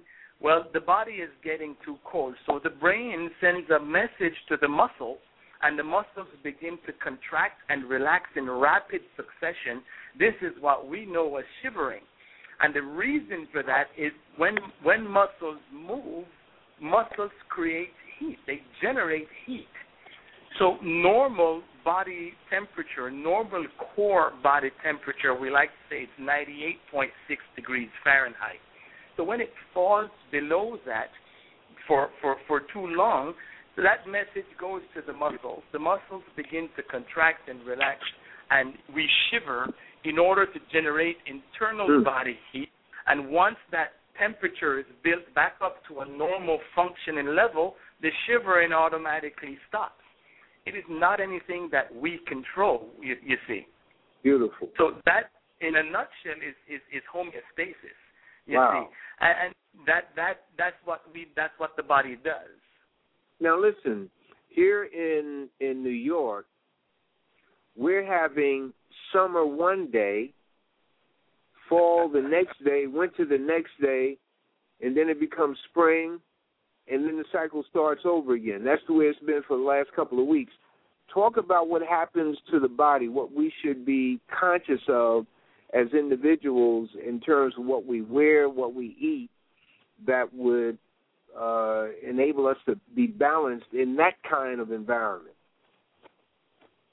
You know, every individual is different. You know, and and and I would hope that we know our bodies well enough that uh, we know when we need to do something different. You see, too much heat, too much cold, extremes for the human body is never good. It, it doesn't matter in which direction you're taking it. You see, um, and so you know if we know our bodies, if if we know that you know there is a chance that it may get too cold, you know, then protect yourself because you know we are responsible for protecting ourselves, yes. no matter what. And yes. uh, so you protect yourself. However, if you bundled up and all of a sudden the day gets to be 17, then you have to peel off some of those layers, you know, in order, you know, to feel comfortable and in order for your body to function uh, uh, normally, right? And, right. and there is there is uh, another portion of home homeostasis. You know, if if you're bundled up too much on a warm day, you automatically begin to sweat. Yes. You know what what sweating does. I mean, you don't tell yourself I need to sweat right about now. You know, but what sweating does when that fluid goes on the surface of the skin, it pulls heat away from the body, thereby cooling you down. You see, and so you know we can't do much about the weather, the weather, but we can be smart. And the one thing we can do, and which is I, I believe many of us don't do, uh, and I'm going out on a limb here, is exercise and keep ourselves healthy enough that you know whenever we do experience eh, like you know things that you're speaking of, you know we we don't send their bodies into a tizzy. You know if we're healthy enough, you know we'll be able to withstand these changes. You see. Mhm. mm-hmm. And ladies and gentlemen, I guess is brother Raymundo Nour he works in a medical lab in California. Um, the name of the medical lab that you have? Medilab. It's called Medilab. We're, we're doing business as Medilab, and uh, you know I own and operate it. And um, and I just wanted to make that correction. You know, in in the I spent 18 years uh, teaching at the vocational college level, and uh, I just last year, as a matter of fact, I decided to open uh, okay. a laboratory here, a health screening center, uh, primarily for individuals who have no health insurance. Wow. You know, there's no appointment, no referral, no insurance needed. You can just walk in and ask for a health screening exam, and we'll draw the blood, get the urine, uh, and run the test.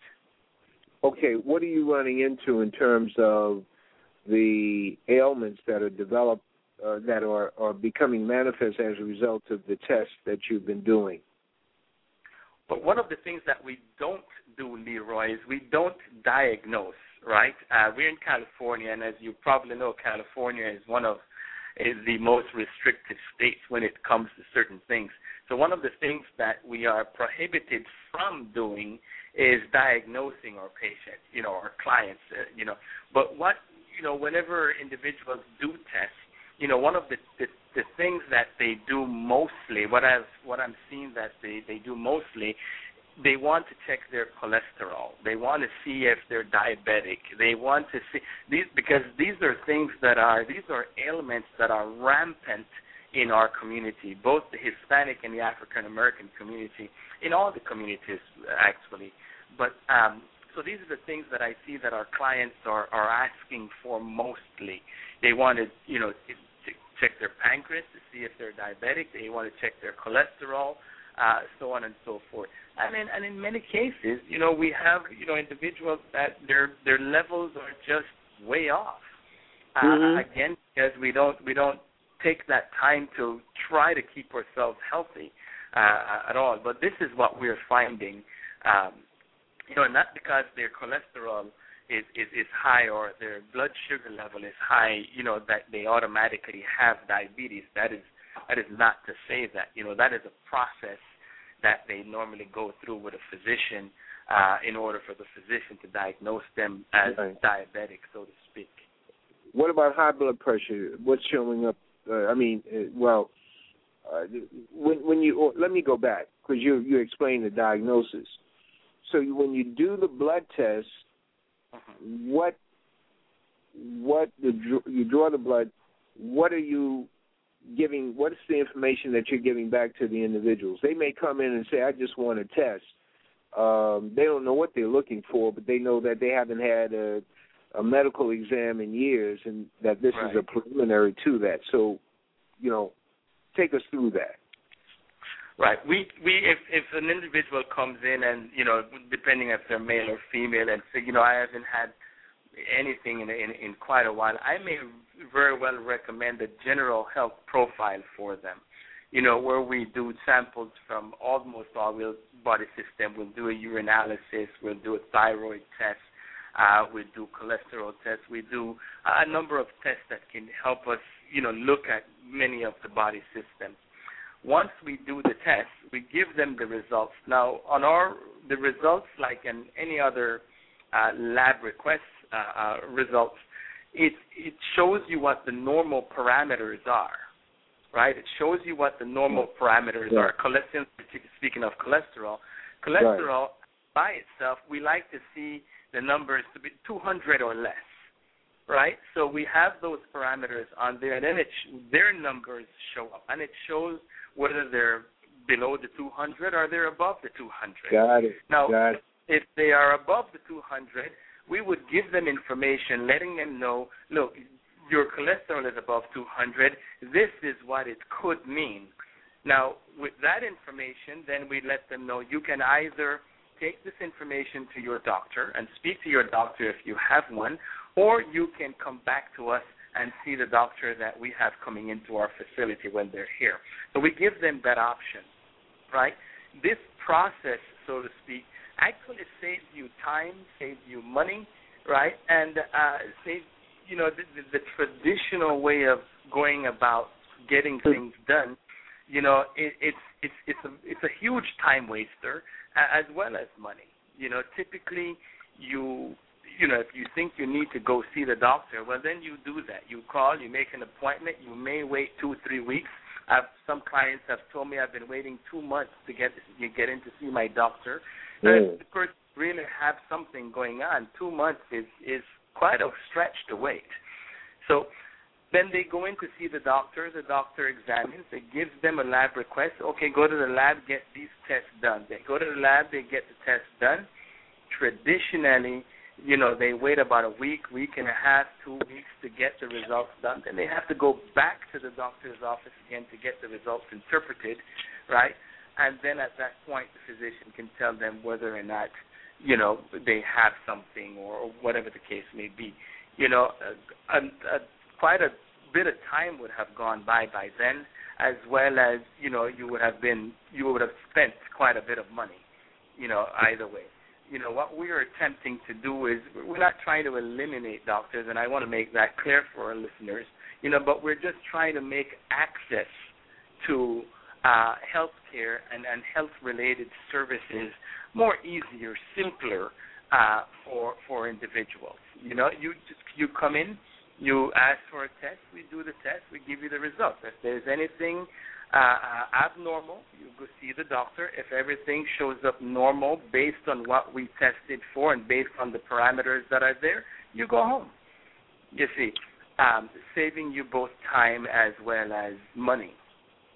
How how much do you, in terms of time and effort, do you give to giving people an insight into those lifestyle habits that will uh, alleviate some of the obvious that which you can see, obvious stress on their bodies and their their the organs in their body. I'm thinking in terms of people coming in who are overweight and other people who are coming in who have a teeth problem, uh, decay or whatever, and um, what happens when one has decayed teeth in their mouth what happens to the different organs in the body. So I want to start first with the obvious, well, not obvious, what you can see in terms of a person being overweight, or they may not be overweight.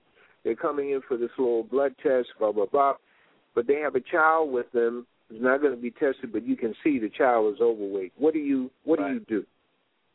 This is Leroy. You you've touched on a very important subject there, and, and and this is one of the greatest things that are affecting our communities uh, in, in in our day and time. You know, living in America, you know, we have an abundance of food, of all sorts of food, and we are consuming it as if there is no tomorrow. Right? we are we are we are eating so much of it, and uh, as a result, you know, we are we are the most overweight, undernourished nation in the world right now, according to some reports. Um, you know, there was just a very, very good documentary on HBO called "The Weight of the Nation," uh, W E, you know, uh, E I G H T, "The Weight of the Nation," and it documents, you know, the problem that we're having here in the United States with overweight and obesity. You know, uh, some reports are showing that over half the children that are below the age of 15 are overweight or obese right? Because of uh, of the, the the enormous consumption of food. You know, food manufacturers have found a formula that works, a formula that puts lots and lots and lots of money in their pockets, but not necessarily give us good nutrition for it. You see, um, you know, foods are loaded with sugar. It's, they're loaded with salt, and and you know, even foods that may not taste salty, like cereal. If you read the cereal box, you'll see there's several grams of sodium in cereal, and you you know it doesn't taste salty, but it's there. And so when you combine all these foods that we eat on a on a on a daily basis, most Americans we consume just too much salt, which can lead to high blood pressure issues. We consume too much sugar, which can exacerbate, which can make you know the diabetic issues even worse, or or uh, uh, uh, bring bring it on even sooner. Um, so this is a huge problem with, with with us here in the United States. You know, we have so much food, and we don't know how to control not eating it. Fast foods are just fast food places are multiplying uh, uh, uh, very rapidly, and and their foods are not necessarily healthy. You know, they're they're loaded with fat, they're loaded with sugar, they're loaded with salt, all the things that we generally don't need much of. Now, having said that, you know, one of the things that I like to advocate, Leroy, is balance. You know, balance in in just about everything that we do. Again, extremes for the human body doesn't work regardless of which way you're taking it, right? And and this, but this is where most people don't comply. You know, I believe that the body probably needs a little bit of about everything that's out there, right? There's nothing wrong with Snickers, right? There's nothing wrong with Snickers, but it depends on how many Snickers you eat. Right. You see, and there's nothing wrong with ice cream. And there's nothing wrong with enjoying some ice cream. But the problem is, if we we like ice cream, we want to eat a pint of ice cream every day. Now, these things will eventually have effect on your body. And you know, I remember my grandmother used to say, you know, too much of a good thing is good for nothing, mm. right? Because even if it's good, if you abuse it, then it it has the opposite effect. You see. And so we, as human beings, as people, we need to find that balance in the things that we're doing in in, in consuming food, uh, and and that I, I believe once we find that balance, and because people ask me, I you know I'm I'm not I don't think I'm overweight. I don't look overweight. People say, "Oh, you stay so skinny." Well, you know the truth is I eat whatever I want, right? Mm-hmm. But I eat I eat portions of it. I I don't you know I don't just eat a whole lot of everything. You know I I just eat a little bit of of of the things that I like, and and that's to me that's the key for for for some decent health.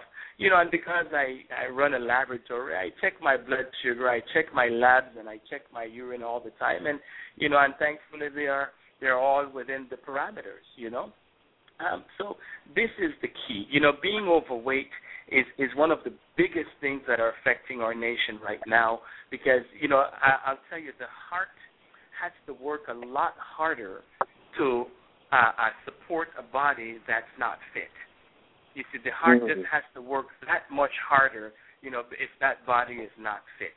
You see, and so all that pressure on the heart raises blood pressure, which can lead to a stroke, right? Mm-hmm. All the sugars and the things that we're putting into our body, you know, can can damage the pancreas to the point where it, it produces very little or no insulin. We become diabetic, right? Di- you know, having diabetes can lead to so many other health problems, loss of limbs, blindness, so on and so forth. And these are all things that are affecting our communities in, in, in great numbers. And all because I believe we don't know how to control how much we eat. Mm. You see. Okay, telephone number two one three nine four three three six one eight two one three nine four three three six one eight. You'll be on the phone in the classroom with Brother Raymundo Nour. He runs MediLab in California, and uh, that's where they deal with uh, doing blood tests. And as he in, indicated, he's concerned with balance, balance in one's life that enables one to live a more healthier life. And you're welcome to ask questions of him at 213 943 3618. Hit 1 on your telephone keypad that lets us know that you have a question for Brother Raymundo Nour, N O U R. Now, in terms of, I uh, want to go back to prostate. What are you hearing? Uh, even though you don't do diagnoses and that sort of thing, it's impossible for you to be away from literature, whether it's the magazines that come in, you know, that medical people would be reading. What are you seeing? What are you understanding in terms of prostate? Because that testing that they said was the test has been, according to what I understand, disowned by even the person who came up with the PSA test. yes. Yeah, there there are two there you know there there are two opinions on the matter as far as the medical community is concerned. You know, some some advocate that you know there's a measure for the prostate. They say that if you have a measure of four nanograms per milliliter, you know that is considered normal. You know, and and those people with a four uh, normally have about a 15% chance of of uh, developing prostate cancer, and if the number is 10 or above, the, the, the percentage jumps to about 67% of um, of developing prostate cancer. You know, um, and some some advocate that males, you know, once they get to the age of 50, they should start having that conversation with their physician, um, you know, about this uh, about prostate cancer, uh, and start getting it looked at. Then there's another portion of the medical community who believes that you know, the, the, the PSA could be falsely used and it would lead to over testing, you know, that maybe the prostate cancer will be so slow growing that uh, any any type of um, treatment and things like that would, you know, sort of it would won't, be won't be necessary at all. You see, so there, there are a couple of uh, there are a couple of opinions on it. You know, some doctors still swear by it, and at least they want a number to reassure them that you know as far as where it is. You know there's a couple of ways of testing the prostate. One of them is by what we call a digital rectal exam. You know uh, uh, the doctor does a rectal exam and, and feels the prostate for any abnormalities or enlargement uh, or things like that. Um, sometimes they can even push on it to to push out some of the prostatic fluid, you know, to be analyzed. Um, and if if they think that the prostate is enlarged, you know, um, then they can also back that uh, physical exam up with uh, lab test, which is the PSA, uh, to see exactly where uh, uh, uh, that level may be. You see, prostate cancer is one of the leading cancers, uh, one of the leading killers uh, in men in the United States today, and it's still significant. But um, you know, some doctors are saying, you know, we're over testing and we're panicking, and some are saying, you know, let, let us have at least a number so that we can better treat if we need to treat. You see. Okay, Brother Raymundo, we have a couple of callers online. We'll take the first one. You're on the air with Brother Raymundo Nour. Your question, please, and thank you for your patience. Yes. Is, am I on? Yes, yes, you're on. We can hear you loud and clear. Oh yes. Good evening, um, um Brother Leroy and um, Brother Raymundo. Yeah, I was um, wanting to ask a question about what uh, you were saying about the prostrate. Um, if if there's a um, if, if my husband over the last two years has uh, been um, given uh, taking uh, the PSA test, and uh, the physician is telling him over a year period that his numbers are fluctuating between like a four and six, and and and and now if he took it, he took it recently, and now it's eight. Um, and they're saying that it's just inflamed, but it's not cancer. Is that what you're talking about when you're talking about um, the, the the diet, um, the exercise is not being balanced, and so could be the cause of the inflamed prostate? Well, you know, there there there are a number of things that can cause you know an, an inflamed prostate, and and let me say that you know our bodies make and regardless of where it is, our bodies make mutant cells all the time, right? Our bodies yes. make mutant cells all the time, and if we have a good functioning immune system, you know the you know they, they they're sought out and they're killed, they're destroyed, and we don't even know about it. You see, right? Um, so you know the thing about having you know the number is fluctuating. Um, this simply means that you know there's a tendency to develop the cancer. Now, and I and I'll say the only sure way to know that if there is or is not cancer is a biopsy. Normally, you know, a portion of that tissue is taken, whether it's the prostate or whether it's the skin, whatever, the liver, and it's looked under the microscope and it's analyzed. And it's you know what we look for is how far how much has it mutated from what a normal cell would look like? And that mm-hmm. is categorized in different stages, so on and so forth. It is a it is a complete science as far as diagnosing cancer. Now, mm-hmm. you know, if the doctor is telling him that the numbers are fluctuating, well, then they're doing exactly that. Now, mm-hmm. again, I, I I don't know your husband, or, or uh, you know, I and I, I'm not diagnosing, but you know, the thing to do is to one to keep an eye on it, and if, if you know the doctors are not that concerned, but we are we should still be concerned. You know, it is it is your health, um, and and we should take charge of it in that sense.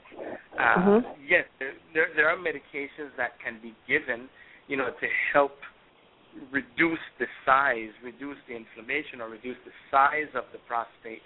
Um, but some doctors, yeah, you know, the ones that like to cut, you know, and I'm not saying that that's irresponsible, but sometimes they believe they just just take it out. If if there is a problem, if if, if there's a chance that it can become worse or cancerous, some doctors are advocating let's just remove it, right, uh, so that the problem is no longer yes, there. You see.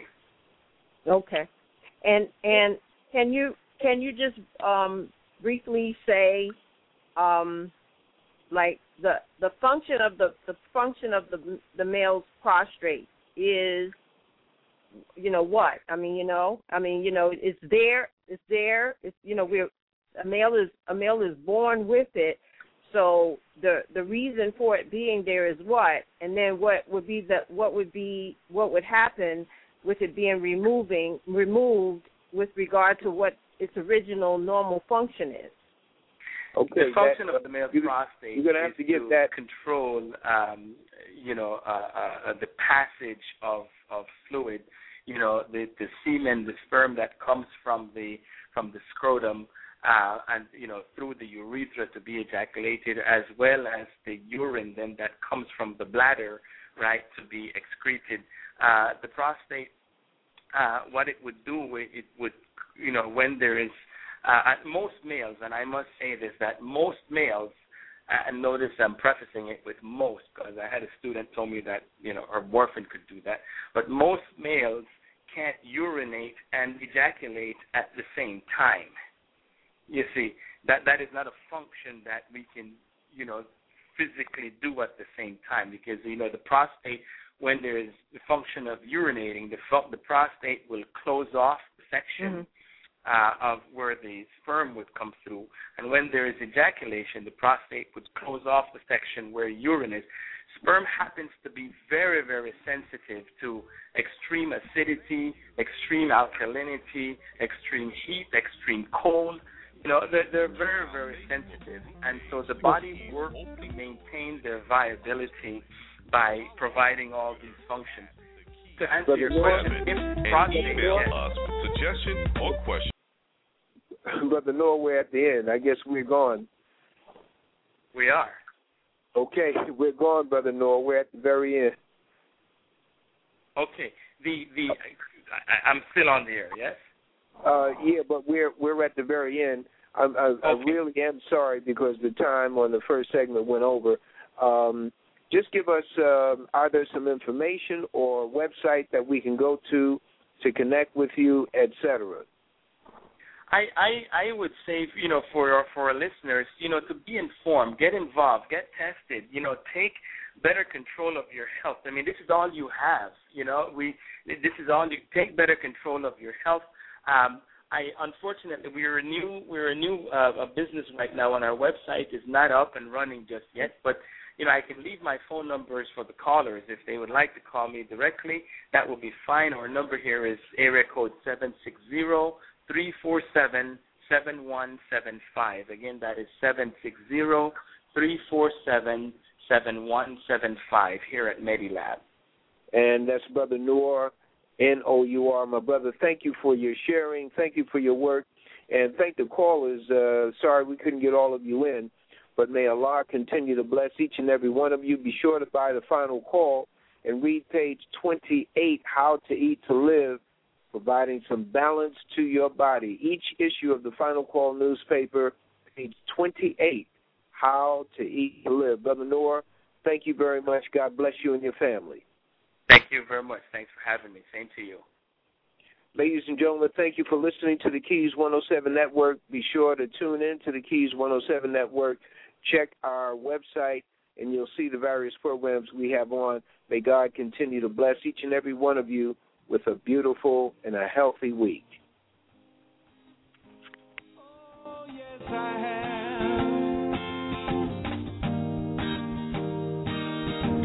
I've been down this road before, but no one